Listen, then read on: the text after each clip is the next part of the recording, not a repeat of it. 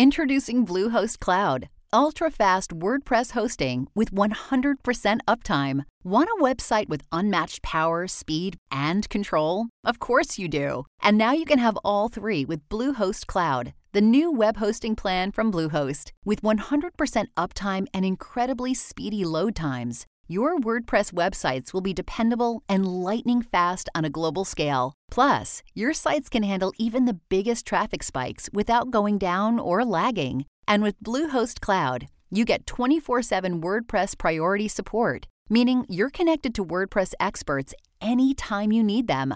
Not to mention, you automatically get daily backups and world class security. So, what are you waiting for? Get Bluehost Cloud today by visiting Bluehost.com. That's Bluehost.com. Imagine for a moment that you and your spouse are living in a deep forest where you have been surviving for months through a bitter winter in the company of others who share the same situation. The world is at war, and you are considered the target of a powerful and well armed military force. You as well as the hundreds of others who are trying to survive in this constantly hunted and constantly moving forest camp, have one thing in common, and that's your religion, which has been singled out and marked for extinction by the country which has now seized your homeland. That same country and its allies have declared war against half the countries on the globe. You are both wearing the same clothes you arrived in six months ago when you escaped from captivity as you waited for a train which, as it was put to you, was taking you to a work camp. You now know better. You have survived on soup made from tree bark and roots now for months. You've been sleeping on the ground in a wood and earth dugout that you helped dig and build. Your body and hands are caked with dirt and grime. You are starved and emaciated, but hanging on. The future looks grim, but right now, you are free. You have been trained in the use of firearms, and you have vowed that you will not be taken alive. You are not the same person you were a year ago. You feel as if you are living a very surrealistic bad dream. One of you goes on raids to get food and weapons, raids during which men are killed, enemies as well as members of your group of partisans. More raids are killing locals who sympathize with and give information as to your whereabouts to the enemy to save their own skins. Some of them you knew personally as neighbors. All you have known for nearly a year is fear and loss, and you wonder if you will survive and what is coming next. That's all you have left to think about, because everything else is gone. Just a memory. One of the leaders of this resistance group has called for a meeting of everyone there. There has been a large influx of refugees to your group in the past week. There are many new faces. Some are old, some are sick, some are children. Some are bleeding from gunshot wounds. All have set aside their never ending communal duties to listen. All are watching and listening intently as this leader, mounted on a white horse so people can see and hear him, speaks. His name is Tuvia Bielski. His three brothers, Zeus, Asael, and 12 year old Aaron, are leaders of this camp, and they are standing near him. He is wearing a brown jacket, high boots, and Soviet style military cap. A submachine gun is strapped over his shoulder. You see the faces of the people standing in the snow, wrapped in whatever they've been able to find to warm themselves. Their faces are worn and tired, but their eyes are fixed on Tuvia. He is their one hope. My brothers, he says, we were once but a few, and now we are many. To survive, we will all have to work. We all have abilities. We all can learn to do what must be done. More people will come we will welcome them men, women, children, old, young, sick. That doesn't matter. They come here to live, to survive, to be free. We all share a common God. We all share the same enemies. You will all be trained, men and women, to handle a firearm and to use it when needed. There will be no pregnancies here. We are not equipped to care for babies. Regardless of how you lived before, this will be different. Look at the person standing on either side of you. You are responsible for their survival, and they are responsible for you. When orders come from myself or those I appoint as my next in command, you will listen. The grumbling, the petty jealousies, the harassment of women, any feeling of entitlement, and any doubt in our decisions will end now. If you think life will be better somewhere else, you are wrong. Here in these woods, you are free. Nowhere else will that hold true for you. Every healthy man in this group is needed for the resistance. Those who can't fight will venture out to find more lost souls and bring them here. Both jobs are equally as dangerous. There will be death. Some will not return home here to this forest. But saving lives, not killing, not revenge, is our main mission. I would rather save one old woman than kill ten of our enemies. We will take all the people with courage enough to come here. Tuvia leaves. The meeting ends, and you return to your jobs cutting wood for fires, building dugouts, preparing food in a primitive cookhouse, serving as guard around the perimeter, reloading shells, repairing guns, cleaning, sewing, tending to wounds, caring for the aged and sickly. All the basics of survival. That night you enter the following in your diary December 12th, 1941. We are alive and free. That is all of God's blessing that we can ask for. Bad news came with new refugees from nearby towns, and many weep for their lost ones. Tuvia approached them and asked them, Where were you all this time? Why did you delay your coming? Why did you wait until all the members of your family were slaughtered? And then he was told how his mother, father, wife, and child were killed. Everything you just heard actually happened.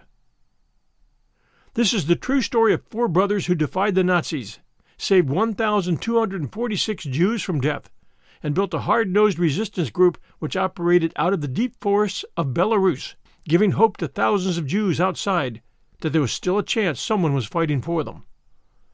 Their names were Tuvia, Zeus, Asael, and Aaron Bielski. Their incredible story was basically unknown until more recent years when Tuvia's diary, written in Yiddish, was translated and became public.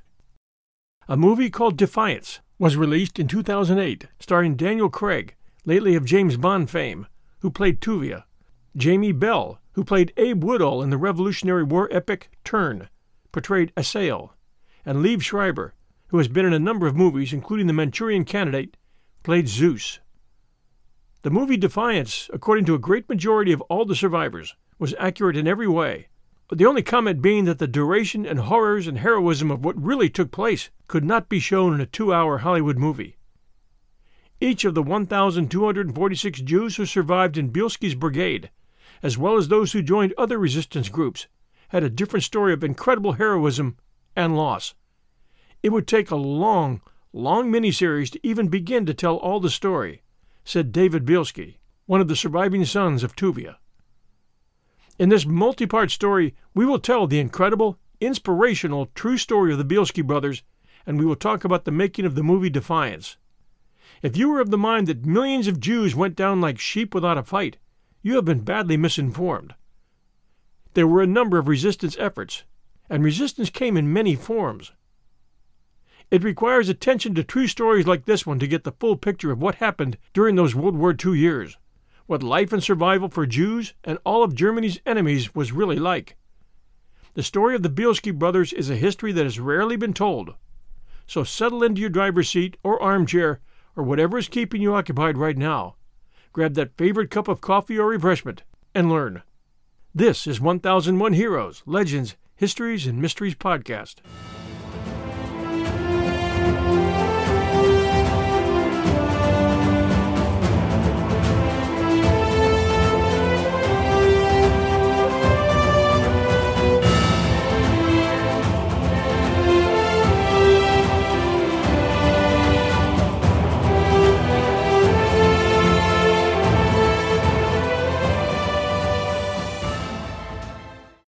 Welcome back, everyone, to 1001 Heroes, Legends, Histories, and Mysteries.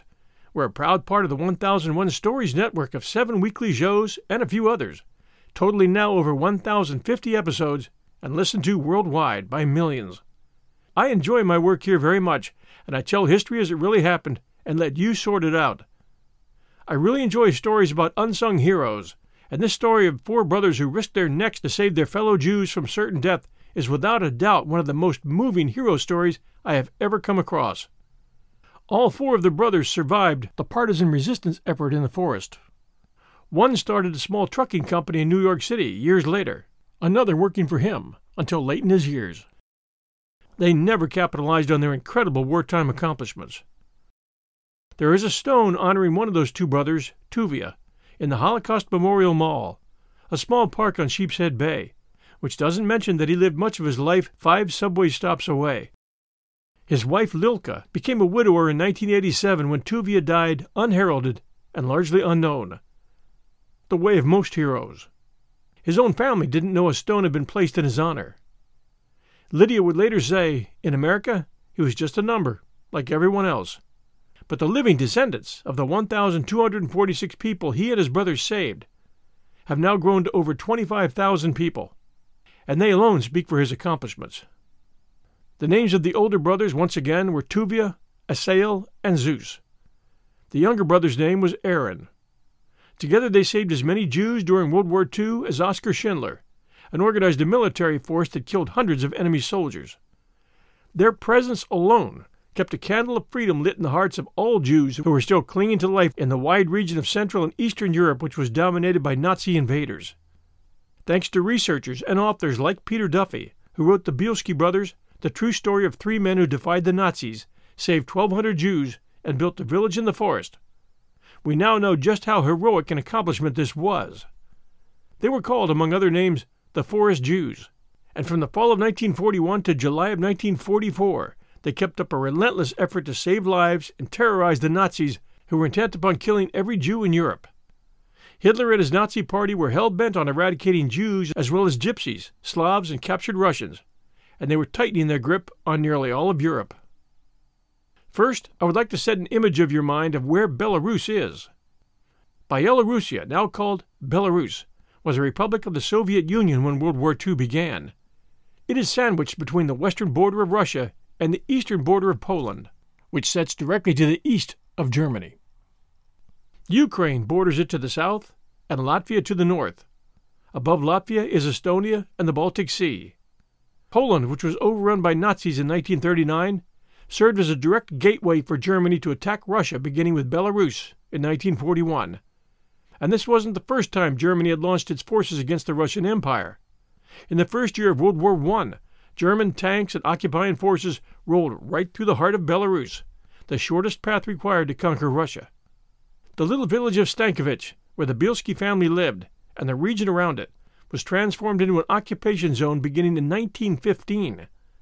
Life under the Russian Tsar, if you were a Jew, meant that you were excluded from living on any land in Russia save for a swath of land extending from the Baltic Sea southward to the Black Sea. Jews couldn't buy, sell, rent, or lease property, so they often relied on friendly non Jews and neighbors to accomplish having a place to live. They lived in a world of primitive wooden homes topped with straw roofs, and for the most part their most prized possessions were a horse and a four wheeled cart. The nearest city with a Jewish population was Novogrudek, which had good schools and a synagogue.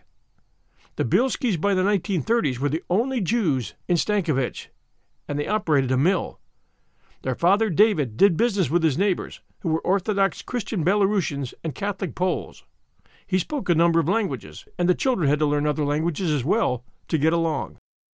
When the Germans occupied Belarus in World War I, they were less harsh to the Jews than the Russians are.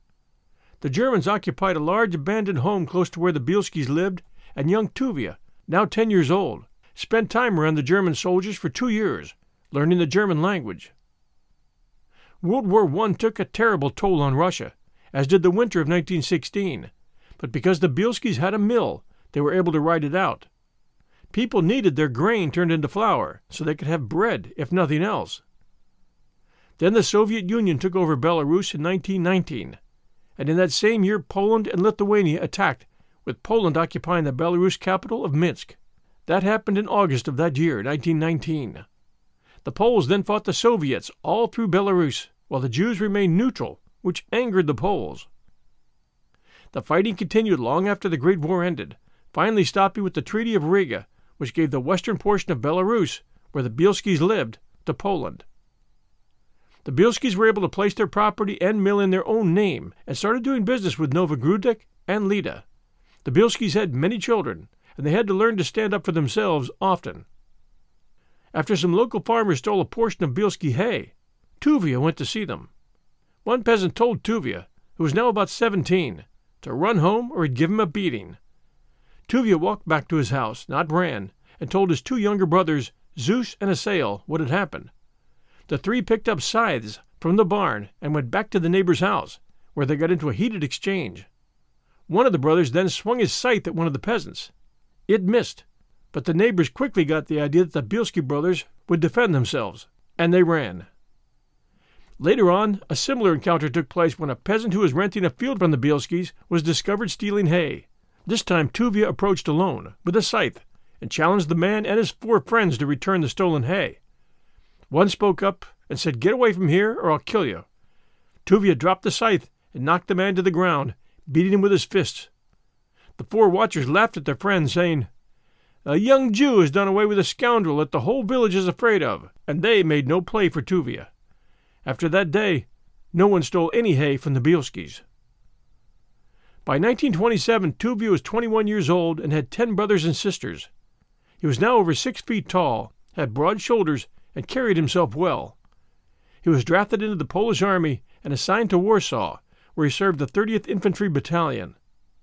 Warsaw was a city, and there was a great deal of hatred there for Jews. When Tuvia asked the military cook if he could have just a smear of chicken fat for his bread, the cook said, Get out of here, you scabby Jew, and immediately Tuvia grabbed the man with his right hand and punched him with his left. Then he picked up a chair and smashed it in his face for good measure. The cook spent two weeks in the hospital, and when he got out, he told Tuvia he would catch him one day and kill him. Tuvia responded by saying, If you give me such a warning again, I will bury you alive, not dead. Tuvia had to undergo a thorough investigation by his officers, to whom he explained that the cook was not insulting Tuvia alone. He was insulting the uniform, and thereby insulting the entire Polish army. Tuvia explained that he was proud of the army he served. They let him off with no punishment. He had shown the ability to react with tact rather than with force, when no force was required, a trait which was to separate him from his brothers in the trials to come. We'll return to our story right after these sponsor messages. And now back to our story. By the middle 1930s, Tuvia was married and running a business in Subotniki, where he was able to travel, gaining a wider view of the world and business. Meanwhile, his younger brothers, Asael and Zeus, were taking more and more responsibility with their father's mill, plus two more mills that the family had acquired in neighboring villages. Asael was the quiet one, two years younger than Tuvia, and Zeus was four years his junior. Two older brothers had already moved to America. The youngest brother was Aaron, who was twenty years younger than Tuvia the sisters took jobs in neighboring towns and cities and got married. Zeus was the loudest and most boisterous of the brothers, and he was a fighter, the first to throw a punch when it was called for. In the 30s, in the U.S., he would have been described as a rounder. In 1939, Hitler signed a non aggression pact with Russia, a pact which he would tear up later after using this move to attack and occupy Czechoslovakia and Western Poland, which he did in August and September of 1939, respectively. Then one million Soviet troops invaded Poland, moving into the western portions of Belarus and the Ukraine, becoming masters of 13.5 million citizens, the Bielskis among them. In villages all across Belarus, Jewish families welcomed the Soviets, happy to be rid of the Polish rulers. They were to see the light soon, however, as the Communist Party officials moved in and assumed authority, forbidding the use of the Hebrew language and dismantling Zionist organizations. The schools were shuttered and transformed into Russian institutions staffed with socialist communist professors whose intent it was to destroy the previous culture and brainwash students with Stalinist and Marxist philosophies.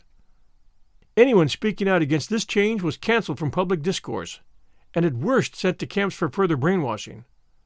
Any conservative ideas that even halfway resembled freedom or liberty were considered heresy and anti government. The NKVD, the forerunner of the KGB, was in charge of cracking down on the Poles and the Jews. Public beatings became commonplace. Neighbors were turned into spies. The worst offenders were shipped to camps in Siberia. Businesses, including the Bielski's meals, were seized. Old David Bielski was forced to sweep floors in his own store as a punishment for being a business owner. According to the socialists, he was a capitalist pig or a capitalist bourgeois. The socialist communist left was in full control of Belarus. Capitalism was dead. Everything belonged to the party. The economy was soon shattered, and food shortages became the norm. Tuvia, understanding the nature of what was headed his way, liquidated his business and fled to nearby Lida. He was now 33 years old. He rented a room in Lida and found a job as an assistant bookkeeper. He also found a new wife, for his prior marriage had ended when his past wife refused to leave their town with him. She did not share his vision of the future, and he ended up being right. Throughout the winter of 1940, as the war drifted closer, refugees from Nazi occupied sections of Poland began streaming through Belarus, bringing stories of Nazi atrocities. But Zeus and others still believed that Germany and the Soviet Union were getting along fine, and that the Nazis were not committing atrocities. After all, the media, which was then radio and newspaper, was telling nothing of what was happening in the West. All they would say was that the Germans were cultured, kind people, giving the impression that they would never do those kinds of things. But Zeus and Asael would soon learn the truth. In early of 1941, they were both drafted into the Soviet Army. 11 year old Aaron and his 17 year old brother Yakov stayed at home in Stankovich. All that changed on June 22, 1941, when Hitler launched a surprise attack on the Soviet Union, using three million men spread across a thousand mile frontier to do it. It was a long first day of bombings, shelling, and infantry attacks like never before seen. Tuvia's city of Lida was attacked, and he was able to grab his wife and flee as the German Luftwaffe rained bombs on every major city in Belarus. Tuvia and his wife Sonia raced toward Stankovich to be with Tuvia's parents. Zeus and his unit were besieged with tanks and bombs. Their command center was wiped out, and they were left to fend for themselves. They changed into civilian clothes and gave a different story to whoever approached them, Russian or German. Zeus made it to Novogrudek and found his wife Celia, who had survived the bombing of their home. She was eight months pregnant. He, like his brother Tuvia, was headed now for home in the country, or at least to what he hoped was still home. Asael was already there. All three were there on July 1st when a German military unit set up headquarters on their homestead. The Germans quickly used the Poles, who had been occupying much of the abandoned businesses and farms in the area, as their allies in an effort to rout out the Jews. The Poles caught Tuvia and his brother Abraham in an administration building and beat Tuvia and Abraham to a pulp using wooden sticks and belts. Tuvia and Abraham were able to escape, and Tuvia now knew he would get his revenge. The next time he was with Nazis or their Pole sympathizers, he would bring a gun. He returned to the farm only to find that the German unit had left and the farm was abandoned. Zeus and Asael had taken to the woods and were now living there. Later, Zeus returned to Novogrudek to see his wife, and that city was under full Nazi control by then the Nazis using a police force made up of Belarusians and Poles who had volunteered to crack down on Jews and dissenters. The Jews were forced to wear the yellow Star of David on their fronts and their backs. Zeus and his wife managed to find a hiding place. On one day, dressed in civilian clothes, Zeus witnessed a group of Jews, many of them doctors, lawyers, teachers, nurses, professionals, standing in five rows surrounded by local police and German soldiers a German band was playing an upbeat Strauss waltz. A Nazi officer arrived in a car, got out, and fired his pistol into the air. This served as a signal to the Nazi soldiers to open up on the first row, all of whom were downed by machine gun fire. Zeus watched as a young boy standing next to his father in the second line said, Father, they're killing us. And the Nazis kept on firing until all 52 of the people were dead. Their only crime? They were Jews. Zeus was now a witness to the German atrocities. He was a believer. He was able to escape Novograd and return to the farm where his mother sat alone in terror. Zeus's father had been taken by the Nazis. Death squads were now arriving in every town in Belarus. Still, many Jews living in the smaller towns in the country could not believe that death squads were killing and removing Jews by the thousands. Remember again, the media was not telling the truth. The Nazis were now looking for Asael, Tuvia, and Zeus, who were moving deeper into the forest that surrounded their home. Their younger brother Aaron served as a messenger between them and their father, who had returned to their home, but only for a short time. Aaron was caught making a run to deliver messages, and the Nazis forced him to dig his own grave. Then they said they would kill him if he didn't give up his older brother's locations. But he wouldn't talk. They then dragged the 12 year old boy to the station where the man on duty took pity on him and told him to get lost, which he did quickly. Abraham and his brother Yakov were killed trying to escape. On Sunday, December 7th, 1941, the same day that Pearl Harbor was attacked, the Nazis were busy rounding up all the Jews in the countries and towns surrounding the Bielskis' hometown. They lined the people up and separated them, putting skilled workers on the right and non skilled workers and women and children on the left. People started to scream and cry. Don't worry, said one German. We're only going to separate you for a while. We're going to give you homes. You'll have everything. In groups of 50, Jews were then loaded at gunpoint onto waiting trucks. The temperature was below zero. When the truck stopped, the people were ordered to remove their clothing. They were then told to stand at the edge of long burrows that would serve as their graves. They were then machine gunned to their deaths. On one day, more than 4,000 Jews were murdered. Among those lying naked and dead in the ditches as the bulldozers filled them in were David and Beale Bielski, Zeus's wife Celia Bielski, and her baby girl. The two men and women were able to crawl out of the ditch. One made it back to the courthouse in Novogrudek.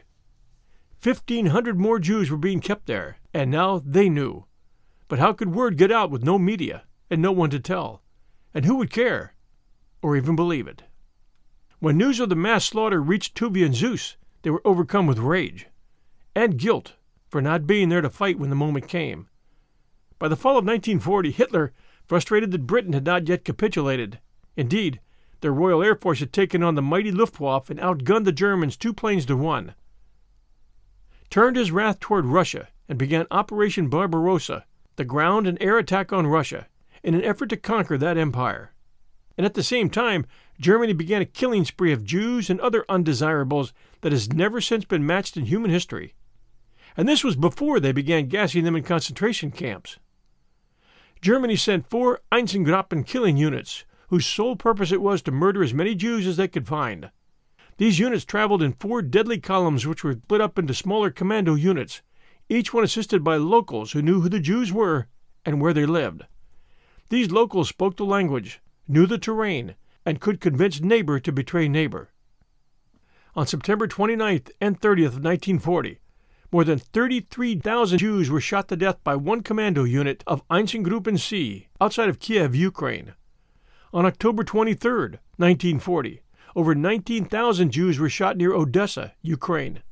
In November of that year, 30,000 Jews were massacred in a forest outside Riga, in Latvia. The other Einsatzgruppen columns were just as effective.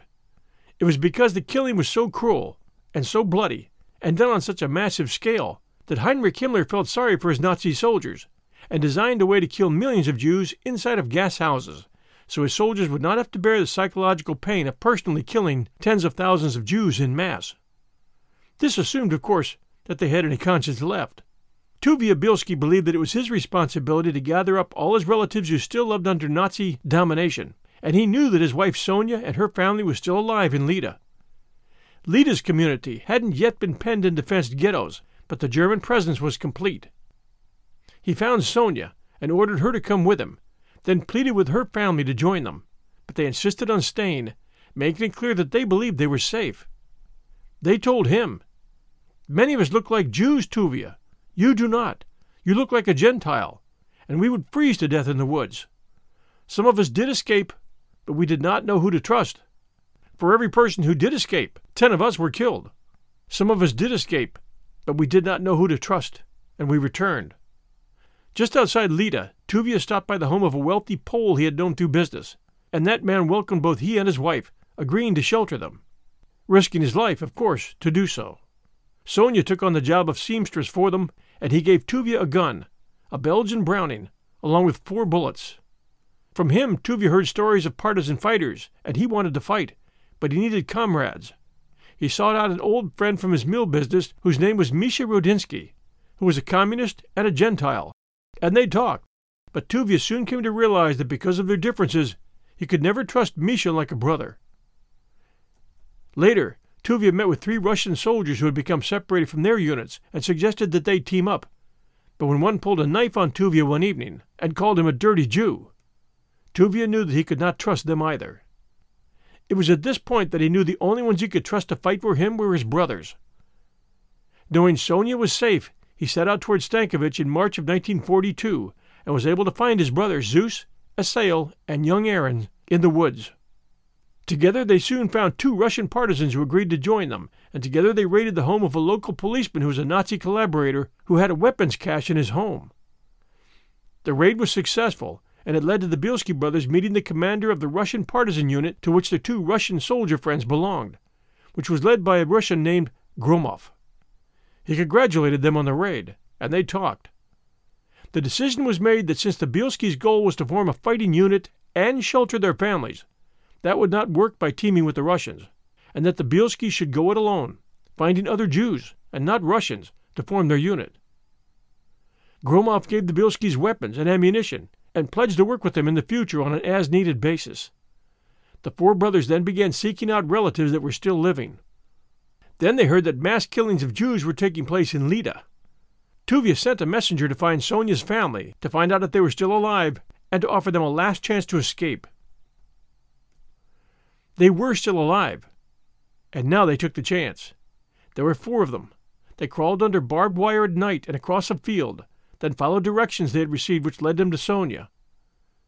Soon Tuvia joined them and led them deep into the woods behind Stankovich, where he and his brothers were beginning a small community of escaped Jews in a forest camp. When Sonia's family reached the camp, they saw several people sitting around a campfire over which two chickens and a pot of broth were cooking. The elder relative Aaron Zenselski was doing the cooking. Tuvia looked at the pot and said jokingly, Is this food kosher? And of course the food wasn't kosher. They were cooking whatever they could find just to survive. But the elder Aaron answered with a laugh, saying, Yes, that's my responsibility.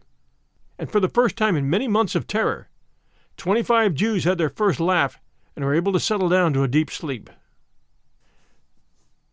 Be sure to join us next week Sunday night for part two of the Bielski brothers, as they put together a plan to rescue more Jews from the ghettos where thousands of Jews awaited their death, and plan raids against the Nazis to secure weapons, ammunition, survival tools, and medicine for their growing forest camp. Before we wrap up today, I would like to add some portions of an interview with the youngest brother Aaron in later years. Question What was your role in the Bielski Brigade? Aaron, to pick up children in the ghetto, for some reason or another, I never wore the yellow Star of David. I don't know why. Maybe I was stupid. But on the other hand, I was able to walk where no Jew could. I lost two brothers because they had the Star of David. I don't think for a moment that I was a hero in any way or matter. This was pure luck because there were stronger people than me, and they were butchered, but I was lucky enough to prevail. Question What was life like in the forest? Aaron Life in the forest was great. There was freedom. You saw the sunshine. All we needed was food, and we won. If you wanted to sleep, you slept. If there was no bed, you slept on the snow. Whatever it was, it was. I had a rifle, but they didn't think I should be on the first line. They wouldn't let me. They protected me. My brother Asael was probably the most powerful individual I ever met. Question. How accurate were the portrayals in the movie? Answer. Aaron. What happened was much worse than what the movie portrays. At that time, Aaron's wife Henrika was also present at the interview, and she answered. The movie did not show how they fought for freedom, how Aaron was running to the ghetto and leading people from there to the forest, how they were going to fight for the food, how there was a cow in the forest and the milk was only for the children. Aaron was 13 and helping the younger children. The movie didn't show how they trekked through the snow and some froze to death.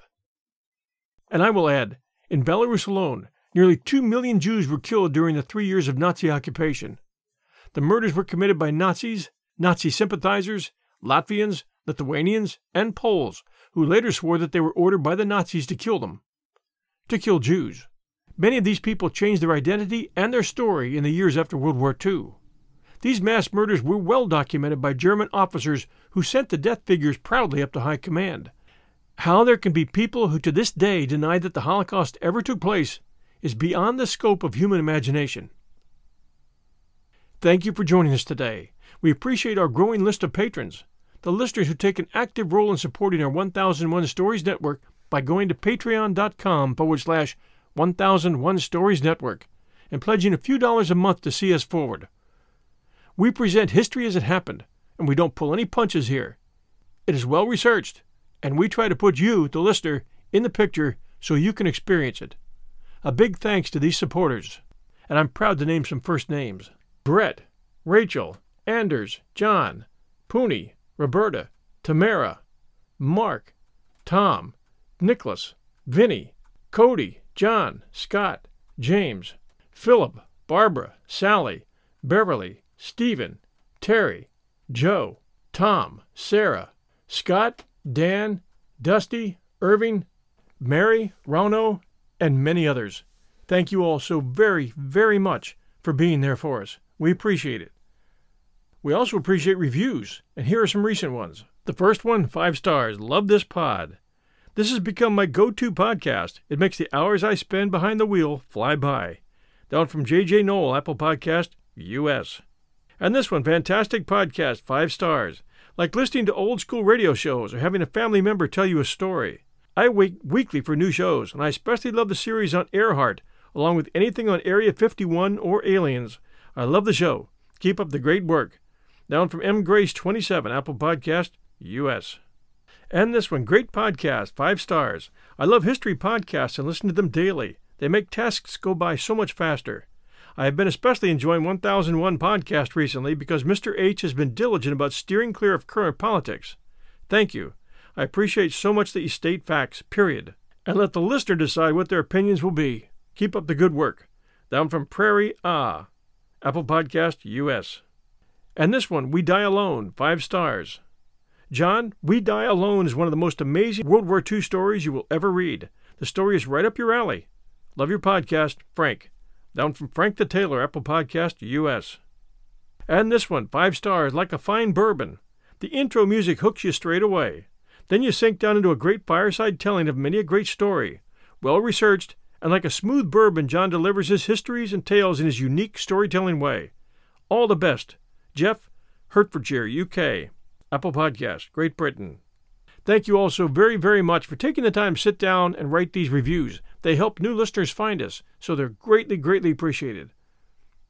Thanks to all of you for your support in so many ways, for sharing with friends, and for listening to our shows. We appreciate it.